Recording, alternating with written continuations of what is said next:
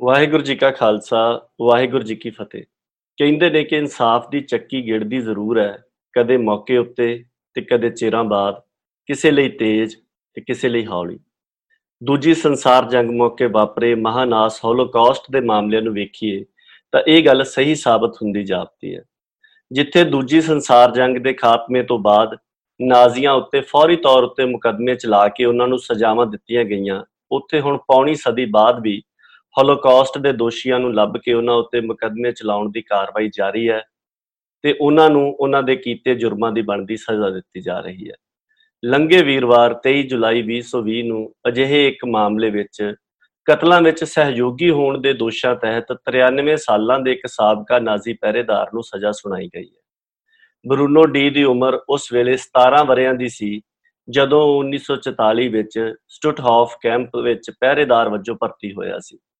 Adolf Hitler ਦੀ ਅਗਵਾਈ ਵਾਲੇ ਨਾਜ਼ੀਆਂ ਵੱਲੋਂ ਬਣਾਏ ਗਏ ਇਸ ਕੈਂਪ ਵਿੱਚ 60000 ਤੋਂ ਵੱਧ ਬੰਦੀਆਂ ਦੀਆਂ ਮੌਤਾਂ ਹੋਈਆਂ ਸਨ। ਇਨ੍ਹਾਂ ਵਿੱਚੋਂ ਕਈਆਂ ਨੂੰ ਕਤਲ ਕੀਤਾ ਗਿਆ ਸੀ ਤੇ ਬਾਕੀ ਕੈਂਪ ਦੇ ਅੰਧਮੰਦੇ ਹਾਲਾਤਾਂ ਕਰਕੇ ਬਿਮਾਰੀ ਨਾਲ ਮਾਰੇ ਗਏ ਸਨ। ਇਸ ਮੁਕਦਮੇ ਵਿੱਚ ਬਰੂਨੋ ਡੀ ਨੂੰ 5232 ਲੋਕਾਂ ਦੇ ਕਤਲਾਂ ਵਿੱਚ ਸਹਿਯੋਗੀ ਹੋਣ ਦਾ ਦੋਸ਼ੀ ਪਾਇਆ ਗਿਆ।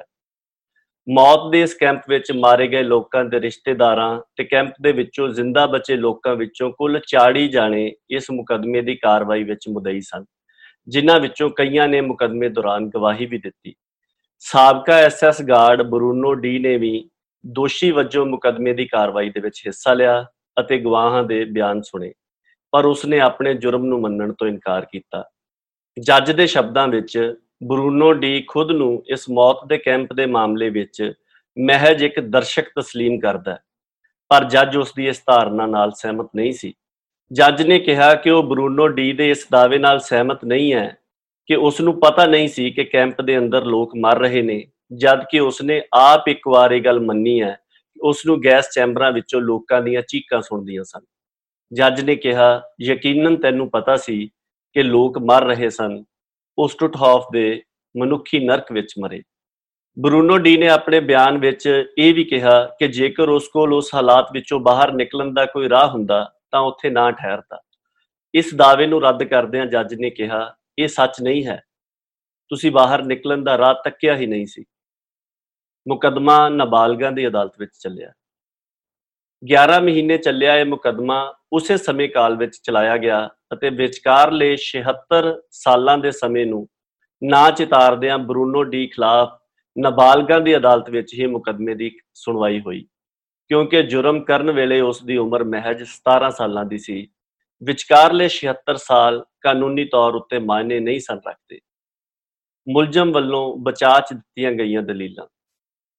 ਇਸ ਮੁਕਦਮੇ ਦੌਰਾਨ ਬਰੂਨੋ ਡੀ ਦੇ ਬਚਾਅ ਪੱਖ ਨੇ ਇਹ ਦਲੀਲ ਦਿੱਤੀ ਕਿ ਕੈਂਪ ਦੇ ਬਾਹਰ ਪਹਿਰਾ ਦੇਣ ਵਾਲੇ ਚੌਕੀਦਾਰ ਨੂੰ ਕੈਂਪ ਦੇ ਅੰਦਰ ਹੋਏ ਜੁਰਮਾਂ ਲਈ ਜ਼ਿੰਮੇਵਾਰ ਨਹੀਂ ਠਹਿਰਾਇਆ ਜਾ ਸਕਦਾ। ਸਰਕਾਰੀ ਵਕੀਲ ਨੇ ਬਰੂਨੋ ਡੀ ਦੇ ਬਚਾਅ ਪੱਖ ਦੇ ਦਲੀਲਾਂ ਦੀ ਕਾਟ ਕਰਦਿਆਂ ਹੋਇਆਂ ਕਿਹਾ ਕਿ ਉਸ ਜਿਹੇ ਚੌਕੀਦਾਰਾਂ ਨੂੰ ਪਤਾ ਸੀ ਕਿ ਉੱਥੇ ਕੀ ਹੋ ਰਿਹਾ ਸੀ। ਉਹ ਕੈਦੀਆਂ ਦੇ ਸੰਪਰਕ ਵਿੱਚ ਆਉਂਦੇ ਸਨ, ਜਦੋਂ ਕੈਦੀਆਂ ਨੂੰ ਕੰਮ ਕਰਾਉਣ ਲਈ ਕੈਂਪ ਤੋਂ ਬਾਹਰ ਲਿਜਾਇਆ ਜਾਂਦਾ ਸੀ।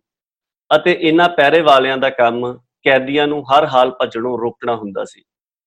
ਸਰਕਾਰੀ ਵਕੀਲ ਲਾਰੈਂਸ ਮਹਿਨਕੇ ਨੇ ਕਿਹਾ, ਜਦੋਂ ਤੁਸੀਂ ਮਹਾਨਾਸ਼ ਦੀ ਮਸ਼ੀਨ ਦੇ ਕਲਪੁਰਜੇ ਹੋ, ਤਾਂ ਮਹਿਜ ਇੰਨੀ ਗੱਲ ਕਾਫੀ ਨਹੀਂ ਕਿ ਤੁਸੀਂ ਪਰਾਂ ਨੂੰ ਵੇਖ ਰਹੇ ਸੀ।